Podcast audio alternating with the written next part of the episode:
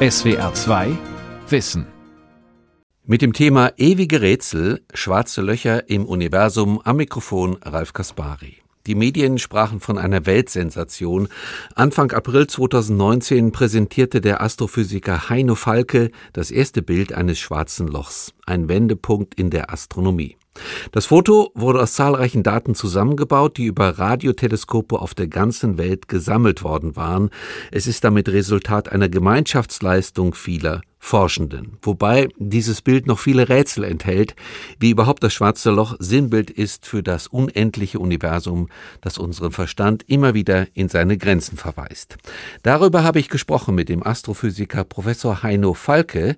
Und meine erste Frage war, ob mein Eindruck richtig ist. Astrophysik ist in den Medien sehr präsent. Es gibt täglich Dokus über schwarze Löcher, dunkle Materie, über Paralleluniversen. Gibt es also eine neue Faszination für dieses Forschungsfeld? Forschungsfeld? Ich glaube, die Faszination ist doch so alt wie die Menschheit. Aber es gibt eben so viele neue Ergebnisse jetzt, die sich auch wunderbar umsetzen lassen in Filme, in Dokumentationen. Es ist wirklich ein goldenes Zeitalter der Astronomie im Moment. Und die Fragen sind ja äh, uralt und die Neugier ist uralt. Und da die Faszination, glaube ich, die, die packt einfach viele. Was wären denn einige der neuen Erkenntnisse? Also wenn ich zurückschaue, auf die Zeit, wo ich angefangen habe, in den 90er Jahren, da hatten wir eine ganze Menge Vermutungen, wie das Universum aussehen sollte. Wir hatten noch keinen einzigen Planeten entdeckt. Es war noch nicht klar, wie die großräumige Struktur des Weltalls, wie, wie es sich ausdehnen würde. Und in den letzten 20, 30 Jahren, wir haben unzählige Planeten entdeckt. Wir haben die, die, die Milchstraße vermessen. Wir haben die dunkle Energie entdeckt und festgeklopft, die das Universum auseinandertreibt. Wir haben eine Präzision erreicht, mit der wir den Kosmos vermessen können, der unerreicht war bis dahin. Wir haben wunderschöne Bilder bekommen von Weltraumteleskopen und vom Boden aus. Und wir haben natürlich das erste Bild eines schwarzen Lochs gemacht. Also es passiert fast wöchentlich, würde man sagen wollen, wirklich irgendwas Neues und Aufregendes. Es gibt ja so ein Paradoxon. Je mehr wir wissen, desto größer wird auch das Nichtwissen oder das Rätsel. Stimmt das? Ja und nein natürlich. Also ich denke, habe schon das Gefühl, wenn man sich mal zurücklehnt und guckt, wir haben schon sehr viel mehr begriffen, wie das Universum funktioniert. Wir entdecken aber auch natürlich, dass wir manchmal an Grenzen stoßen, unsere Erkenntnisfähigkeit. Wir, wir rütteln am Rand schwarzer Löcher. Wir, wir schauen zurück bis zum Urknall. Aber wir wissen nicht, wie wir darüber hinaus gehen können, ob es jemals möglich ist mit Wissenschaft. Was war vor dem Urknall, was kommt hinter schwarzen Löchern? Die moderne Wissenschaft zeigt uns eben auch die Grenzen des Erkennens und sie fordert natürlich heraus. Und da bleibt es spannend, ob wir diese Grenzen jemals überschreiten werden oder nicht. Hm, ich bleibe bei diesen Herausforderungen, weil das Faszinierende an dieser Materie, überhaupt an Astrophysik, ist ja, dass sie sozusagen die Grenzen unseres kleinen Verstandes, auch unserer kleinen Fantasie dermaßen übersteigt, dass also es, es fällt schwer, sich sowas überhaupt auch vorstellen zu können. Ein Universum, was sich permanent ausdehnt und was unendlich ist und etc. Man gewöhnt sich aber dran. okay, ich, ich, gehe davon aus, dass Sie sich dran gewöhnt haben. ja, es ist sozusagen täglich Brot. Ne? Da, da, man denkt damit, man redet darüber, aber es ist tatsächlich schon so, jedes Mal, wenn man darüber erzählt und gerade auch mit, mit Menschen, die nicht jeden Tag äh, damit zu tun haben, dass einen dann auch selber schon nochmal die Verwunderung überfällt und man sich dann fragt, ja, was ist das doch für ein verrücktes Weltall, in dem wir sind? Unglaublich groß, unglaublich ausgedehnt und mit so vielen spannenden Fragen und so viel, was noch zu entdecken ist. Ja, ich bleibe mal bei der Vermittlung, die Sie eben angesprochen haben. Also Vermittlung zum Beispiel Ihrer Materie, also nicht der Antimaterie oder der normalen Materie, sondern der Astrophysik, an, sagen wir mal, an das Laienpublikum. Denn da gibt's ja das Problem, also wer kann schon die Relativitätstheorie verstehen im Ansatz, welcher Laie und welcher Laie weiß im Ansatz, was ein schwarzes Loch ist. Also wie gehen Sie mit diesen verschiedenen Erkenntnisniveaus um, wenn Sie sowas vermitteln wie Astrophysik? Es geht uns Wissenschaftlern ja auch so. Wir haben ein grobes Verständnis von fast allem und ein sehr gutes Verständnis von unseren Fachgebieten. Und ich habe schon das Gefühl, dass nochmal die grundlegenden Wissensfragen durchaus auch in der Bevölkerung durchaus vorhanden sind. Mhm. Ich war letztens in einem Interview in England in, bei Sky News und der Moderator öffnete dann, We all know what a black hole is. Ja, eben, aber das Sie ist. Alle wissen, was ein schwarzes genau, Loch ist. Das Lass uns ja jetzt nicht. mal weiter. Wir wissen das alle. Also äh, in gewisser Weise, wir wissen alle, was ein schwarzes Loch ist. Und was es wirklich ist, das weiß bis heute immer noch keiner genau, weil das sind ja große Rätsel, die damit zu tun haben, was wirklich in einem schwarzen Loch ist. Um es dann doch nochmal zu sagen, schwarze Löcher sind einfach Masse, Monster im Weltall, wo ganz viel Materie in einem kleinen Raum zusammengepresst ist und die Anziehungskraft so groß ist, dass nichts, kein Licht, keine Information entkommen kann. Und das bringt uns eigentlich an die Grenzen der Physik, weil dort Zustände herrschen im Inneren schwarzer Löcher, die qua Dichte und Materiezustände etwas beschreiben, was wir nicht kennen. Ja, aber das und auch doch, Raum und Zeit sich verhalten, ja, wie genau. wir sie nicht kennen. Aber das ist doch gerade das Problem bei der Vermittlung, oder nicht? Na gut, aber oder sind Sie so ein guter alle- Didaktiker, dass Sie sagen, nee, das, das packe ich immer wieder? Ja, man versucht es ja. Nicht? Also ich habe das in einem Buch versucht aufzuschreiben, ich versuche es immer wieder zu erzählen und ich habe das Gefühl, dass Menschen das auch dann irgendwie so ein bisschen mitkriegen. Mancher sagt dann, ach nee, ich kann mir das nicht vorstellen. Vielleicht ist es auch ein falscher Verständnis von sich vorstellen. Natürlich kann, können wir uns nicht vorstellen, was es heißt, ein, in einem gekrümmten Raum zu leben. Was bedeutet das? Das ist, eine, ne, das, ist das, was Einstein Das ist eine absolute beschrieben hat. Herausforderung, genau. Ja, oder oder wie, wie Zeit, die unterschiedlich läuft. Ja? Also zwei Menschen bewegen sich unterschiedlich schnell und der eine, für den einen läuft die Zeit schneller als für den anderen und zwar wirklich schneller oder langsamer. Und das sind Sachen, die muss man irgendwann einfach nur mal ja, hinnehmen und auch annehmen, dass sie ein bisschen über unsere Intuition hinausgehen. Wobei ich auch immer für mich selber, für mich selber ist es ganz, ganz wichtig, immer auch ein Bild zu haben, also mit dem ich Physik erklären kann. Ich denke auch gar nicht in Gleichungen. Da bin ich gar nicht so gut drin. Ich denke physikalisch eigentlich immer in Bildern. Und In, welchen zum wissen- Beispiel? Sagen Sie doch mal kurz zwei, drei. ja, schwarzes Loch zum Beispiel. Ja, was Also denken Sie ist, da? Da hört man oft äh, Staubsauger oder sowas. Für mich ist ein schwarzes Loch zum Beispiel so ein Wasserfall. Ist so eines, eines der Bilder, das, das mir hilft. Weil in, in dem so Licht wie so ein Schwimmer sich bewegt. Ja? Mhm. Licht muss sich ja auch fortbewegen. Und der Raum ist dann der Wasserfall.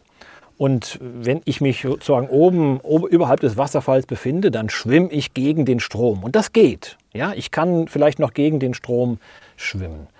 Aber wenn ich mich der Kante nähere, wird es irgendwann so schnell, dass ich über die Kante hinüber gespült werde und dann kann ich so schnell schwimmen, wie ich möchte. Ich komme einfach nicht mehr heraus. Und das ist genau das, was passiert in einem schwarzen Loch, dass Licht mitgezogen wird mit dem eigentlich zur Singularität fließenden Raum. Also es ist nicht so, ne, dass ich Licht nach oben werfe und es fällt wieder zurück, das stimmt auch, aber der Raum selber zieht mich mit dem Licht hinein. Das ist ein wichtiges Detail, was ich nochmal versucht zu verdeutlichen. Also Anschaulichkeit ist ganz wichtig, verstehe ich auch. Das ist für die Vermittlung sehr gut. Ist es eigentlich schwer, ähm, Herr Falke, einem Nicht-Physiker nochmal zu veranschaulichen, wie diese astrophysikalische Forschung eigentlich vonstatten geht? Dass das ein sehr komplizierter, langwieriger Prozess ist. Der, der ähm, Astrophysiker Harald Lesch hat mal gesagt, ich weiß gar nicht, ob es von ihm ist ursprünglich, das Zitat, wir irren uns zur Wahrheit empor. Ja, also es klingt nach ihm, ich kann ihm auch direkt vorstellen, wie er das so, so, ne? sagt in seinem So. Gestus. Genau. Äh, und es ist natürlich eine, eine tiefe Wahrheit. Was was heißt es denn genau? irr- ja, wir, wir, wir irren natürlich auch, ich komme da gleich noch drauf zurück, wir benutzen aber auch unsere Intuition. Also wir ahnen uns auch zur Wahrheit. Das, das gehört auch dazu, es sind beides Aspekte. Weil es gibt natürlich eine unglaubliche Vielfalt von Lösungsmöglichkeiten und Erklärungsmöglichkeiten und Experimenten, die man machen kann. Was beantwortet jetzt meine Frage? Was ist jetzt die richtige, die richtige Theorie?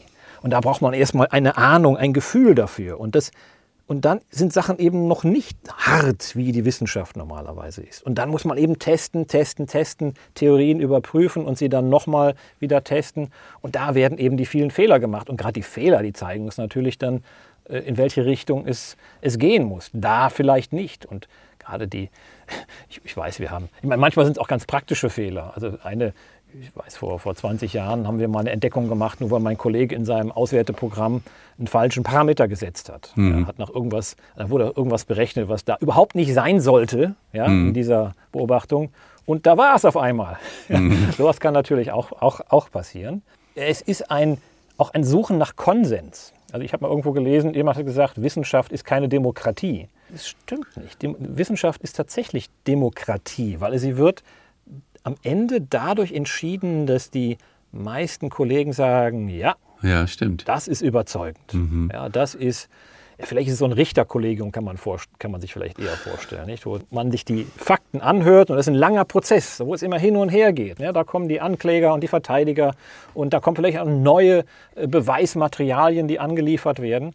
Und am Ende kommt dann der Urteilsspruch und manchmal muss der auch wieder revidiert werden. Wie ist das mit der Urknalltheorie? Ist, kann man sagen, das ist so erhärtet, dass das wirklich steht als Theorie, das war so? Oder kann man als Physiker nie ganz ausschließen, dass irgendwann nochmal Daten kommen, die sagen, die Urknalltheorie stimmt gar nicht. Ja, man muss dann unterscheiden zwischen dem Groben und Ganzen und dem Detail, das vielleicht auch irgendwann mal zu einem ganz Großen werden kann. Ich würde mich aus dem Fenster lehnen und sagen, im Groben und Ganzen wird der Urknall bleiben. Der hat den Test der Zeit bestanden und mhm. zwar seit Jahrzehnten. Mhm. Wir vermessen sozusagen die Ausdehnung des Universums und all das, was der Ur die Urknalltheorie vorhergesagt hat, mit größter Genauigkeit. Und es wird immer wieder Neues äh, bestätigt, was man eigentlich findet. Genauso wenig werden wir irgendwann feststellen, dass die Erde sich nicht um die Sonne dreht. Das wird bleiben. Hat dann irgendwann festgestellt, dass der Merkur sich nicht ganz so genau um die Sonne dreht, wie man sich das früher vorgestellt hat. Und daraus erwuchs dann die Relativitätstheorie. Und so kann es auch sein, dass irgendwann einmal man feststellt, dass auch im Urknall, in der Urknalltheorie irgendwas nicht ganz so genau zu dem Modell unserer Vorstellung passt, wie sie heute aussieht. Und vielleicht entdecken wir da noch etwas ganz Neues. Aber dass das Universum, das wir heute haben, unser Universum vor ungefähr 13,8 Milliarden Jahren entstanden ist, aus einem ganz kleinen Bereich, wo Raum und Zeit eigentlich entstanden sind, wo die Materie und Energie in einem großen Feuerball sich ausgedehnt haben und sich herauskristallisiert haben. Ich glaube, das wird sich nicht mehr ändern. Gut, und es besteht dann immer noch die Grenze, dass wir sozusagen hinter den Urknall, hinter der Phase, als es keine Zeit und keinen Raum gab, natürlich in keiner Weise zurückblicken können. Da kommen wir nicht dran. Das bleibt das ewige Rätsel. Das ist eben die große Frage, ob es das ewige Rätsel bleibt. Es gibt einige Kollegen, die behaupten, nein, da haben wir ganz tolle Modelle die das erklären könnten. Und andere sagen, ja, das ist aber Pseudowissenschaft, weil ihr könnt das nicht testen, ihr könnt das nur vermuten mit euren Modellen. Und vielleicht, und es gibt auch gar keine Hinweise, dass da irgendwas jemals messbar sein könnte von anderen Universen zum Beispiel. Also Kollegen reden ja von den Multiversen, dass es nicht nur ein Universum gegeben hat, sondern ganz viele Universen. Und das ist aber eher philosophisch teilweise theologisch motiviert, wenn man sagt, ja, man möchte eigentlich, man versteht nicht, wie es sein kann, dass ein Universum so perfekt funktioniert, mhm. wie das unsere, das mhm. heute da ist. Da fühlt man sich unwohl damit. Man hätte lieber eine Vielzahl von Universen. Das Problem ist, es gibt keine Beobachtung, die das nahelegt. Und wir wissen auch nicht, wie wahrscheinlich ist denn dann ein Universum, was aus unglaublich vielen Universen besteht und auch funktioniert. Also löst das wirklich das Problem, das philosophische und das statistisch-mathematische Problem, das wir haben, ne? dass so ein Universum so unglaublich gut funktioniert. Wobei nur ein paar Parameter anders sein müssten und dann wäre alles ja, vielleicht genau. nur schwarze Löcher. Oder, mhm. ja, und es wäre mhm. kein Leben da. Mhm. Da stößt Wissenschaft tatsächlich an ihre Grenzen. Wie es da weitergeht, das ist, äh, da können wir wahrscheinlich noch vielleicht Jahrzehnte, vielleicht Jahrhunderte, vielleicht Jahrtausende am an einem Kneipentisch drüber philosophieren und wenn's, kommen nicht weiter. Oder es kommt morgen eine revolutionäre neue Theorie und eine neue Idee. Wer weiß. Mhm. Guckt Herr Falke Science-Fiction-Filme, also Interstellar, Der Marsianer, Gravity, guckt er die und sagt, hm, stimmt nicht, astrophysikalisch nicht richtig. Ich gucke gar nicht so viele Filme, aber die habe ich tatsächlich geschaut und auch Star Trek und Star Wars. Und ja, das ist tatsächlich so, dass man manchmal sich einem die Zehennägel hochrollen. Das, äh, äh, vor allem, ich habe die letzte Serie, was war das, äh, Star, Star Trek Discovery gesehen, wo es dann irgendwie so ein Pilznetzwerk durch das ganze Universum sich zieht, durch das man mit Überlichtgeschwindigkeit fliegen kann. Dann fragt man sich, was für Pilze haben die geraucht hier? Die, äh, genau. Das war genau. sehr fantasiereich. Also da, da, da, grenzt es dann schon eher an, an, an, Fantasy, ist ja auch nett, aber dann ist es eben für mich kein Sci-Fi mehr, sondern es ist eher ja, ja, Fantasy. Da, da kann ich den Astrophysiker nicht immer ganz wegstecken.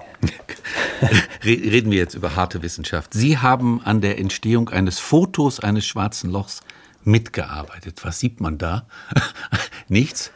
Ja, man sieht Radiowellen vom Rand des schwarzen Lochs. Man sieht einen Ring von Licht, der sich um einen dunklen Schatten beugt. Und wir interpretieren das so, dass das Dunkle tatsächlich das Licht ist, das verschwindet in diesem Wasserfall des schwarzen Lochs, das mit der Raumzeit im schwarzen Loch verschwindet, nicht mehr rauskommt. Und der Ring entsteht dadurch, dass Licht tatsächlich durch die Schwerkraft und die Krümmung des Raumes sich um das schwarze Loch herum ja, abgebogen wird zu einem, einem Ring. Und äh, so haben wir uns immer schwarze Löcher vorgestellt. Und dann haben wir es irgendwann gesehen. Und das war schon ein sehr besonderer Moment. Aber wie macht man so ein Foto? Also ist das Glückssache? Muss man da Jahrzehnte warten? Wie, wie funktioniert das? Naja, es ist natürlich ein langer Prozess, wie Wissenschaft, wie wir das eben schon ja. äh, gesagt haben. Ich habe in meiner Doktorarbeit in Bonn eigentlich an der Theorie schwarzer Löcher gearbeitet. Und dann irgendwann merkte ich, dass Radiostrahlung, das war vor 25 Jahren, dass Radiostrahlung bei einer bestimmten Frequenz wirklich vom Rand des, des schwarzen Lochs kommen sollte. Und ich wusste, in demselben Institut in Bonn wurde an Techniken gearbeitet, die die ganze Welt in ein Teleskop verwandeln, um ein Riesenteleskop zu bauen mit der größten Auflösung, die man haben kann. Und wenn man dann das so ein bisschen zusammenbrachte im Kopf, dann kam irgendwann der Gedanke, Mensch, wenn das stimmt, was wir in unseren Modellen da machen, dann können wir in den nächsten 10, vielleicht 20 Jahren, können wir das schwarze Loch sehen. Und dann brauchen wir dieses Weltteleskop bei den höchsten Frequenzen, wo das Ganze noch nie probiert, probiert wurde. Und dann ist man 20 Jahre beschäftigt, eigentlich seinen Traum zu realisieren und das zu überprüfen. und das hat dann irgendwann geklappt. Also man macht es, wie macht man es praktisch? Man schaltet Radioteleskop auf der ganzen Welt zu einem Weltteleskop zusammen.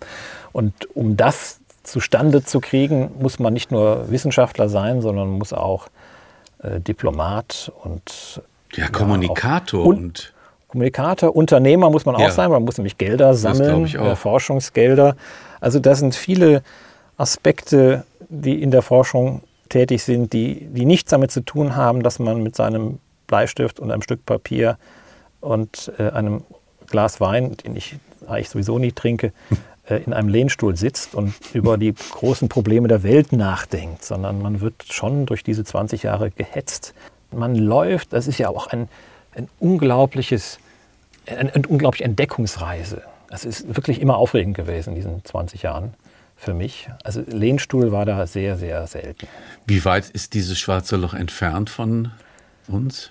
Also eigentlich relativ quasi um die Ecke. Das sind nur 55 Millionen Lichtjahre. Ach, das ist ja ein Klacks. Das ist, ja, das ist wirklich ein Klacks für uns Astrophysiker. Das ist wirklich noch kosmische Hintertür. Das Licht ist also 55 Millionen Jahre äh, unterwegs von dieser Galaxie M87.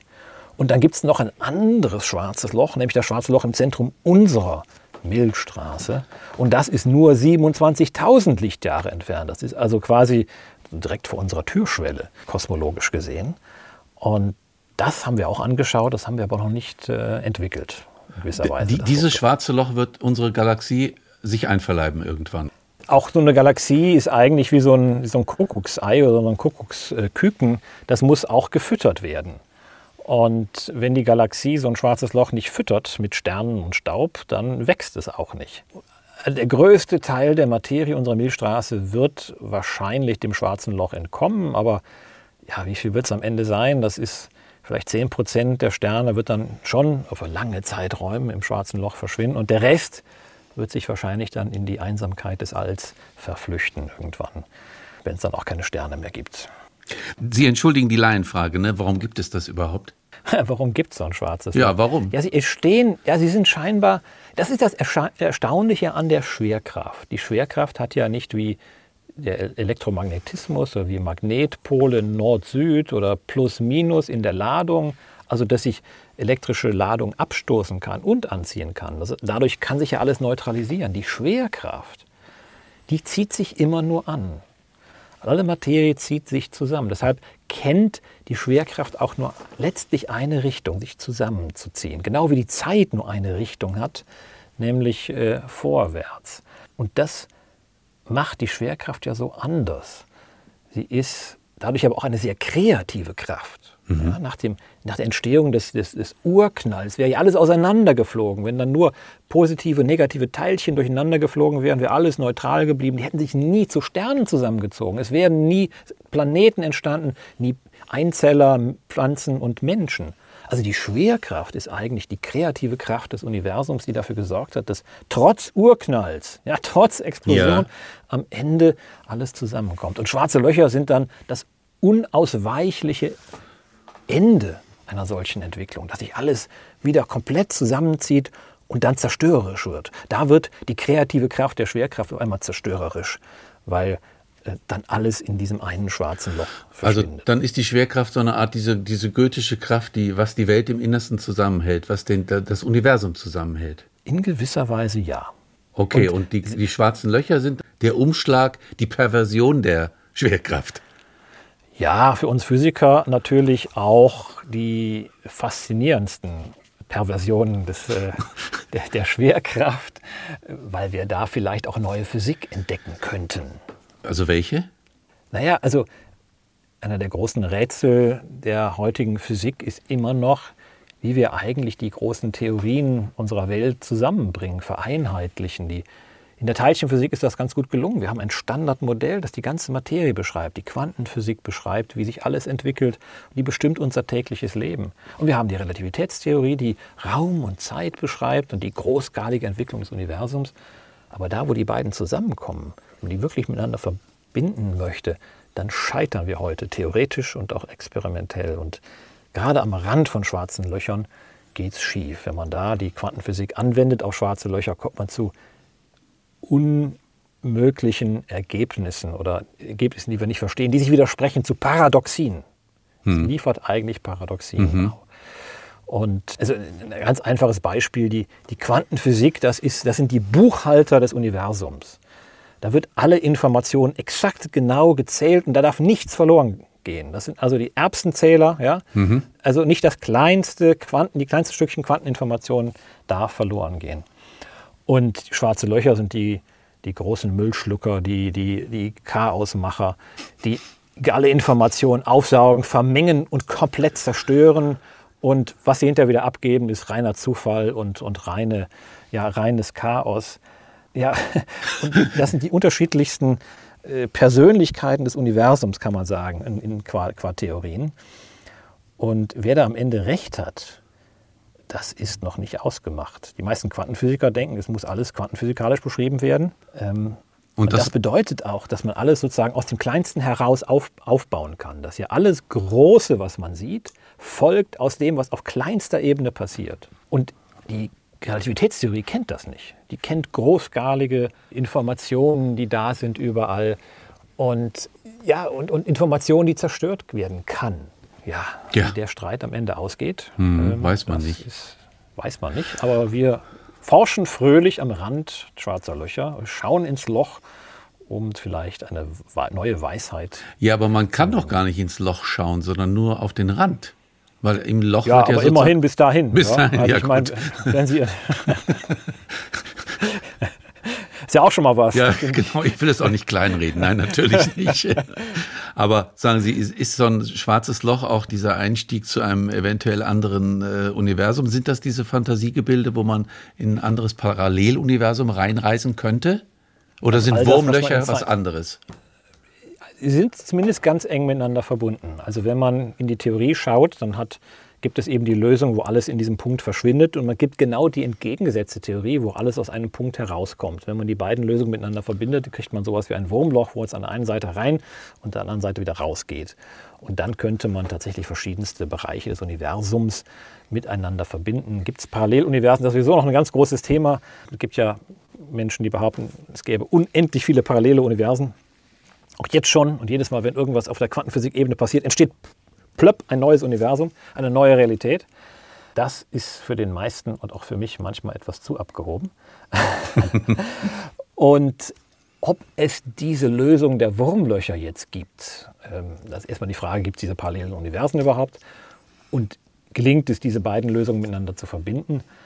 Das ist noch die große Frage. Nicht alles, was in der Mathematik möglich ist, ist in der Realität auch umgesetzt.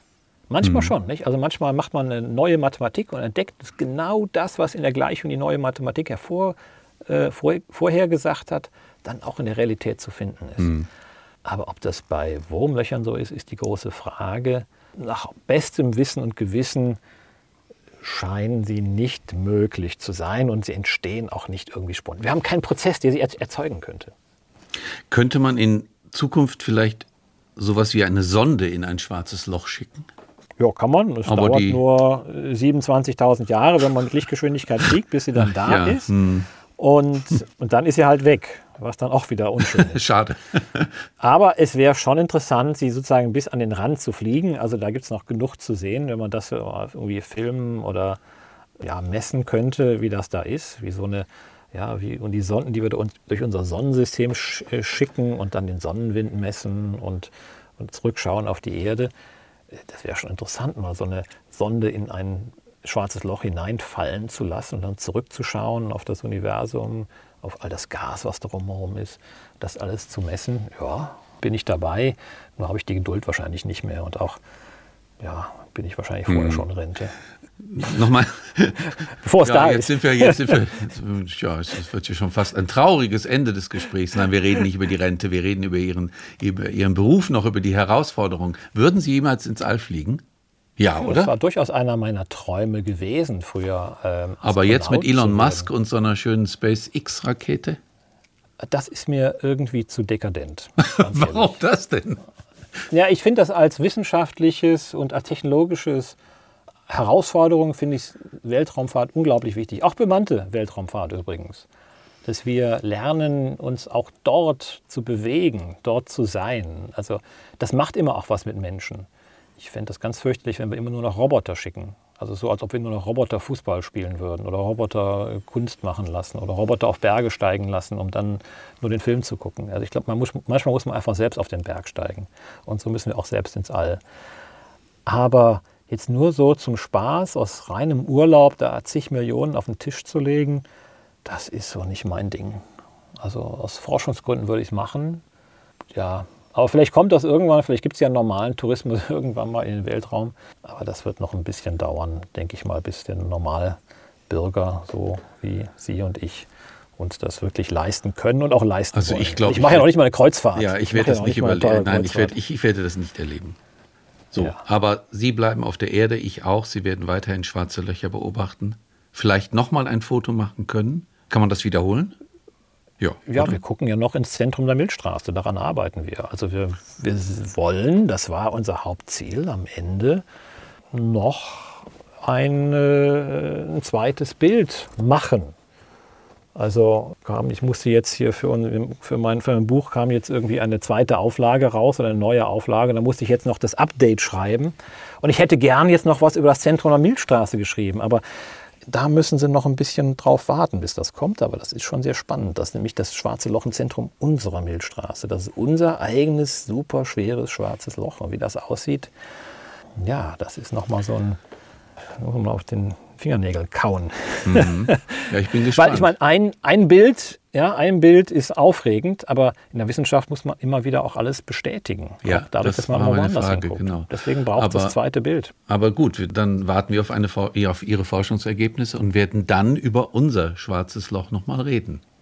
Herr Falke, vielen Dank Ich für das bin Gespräch. dabei. Danke. Gern geschehen. Das war die SWR2 Aula heute mit dem Thema ewige Rätsel, schwarze Löcher im Universum. Ich habe gesprochen mit dem Astrophysiker Professor Heino Falke. SWR 2 Wissen. Manuskripte und weiterführende Informationen zu unserem Podcast und den einzelnen Folgen gibt es unter swr2wissen.de.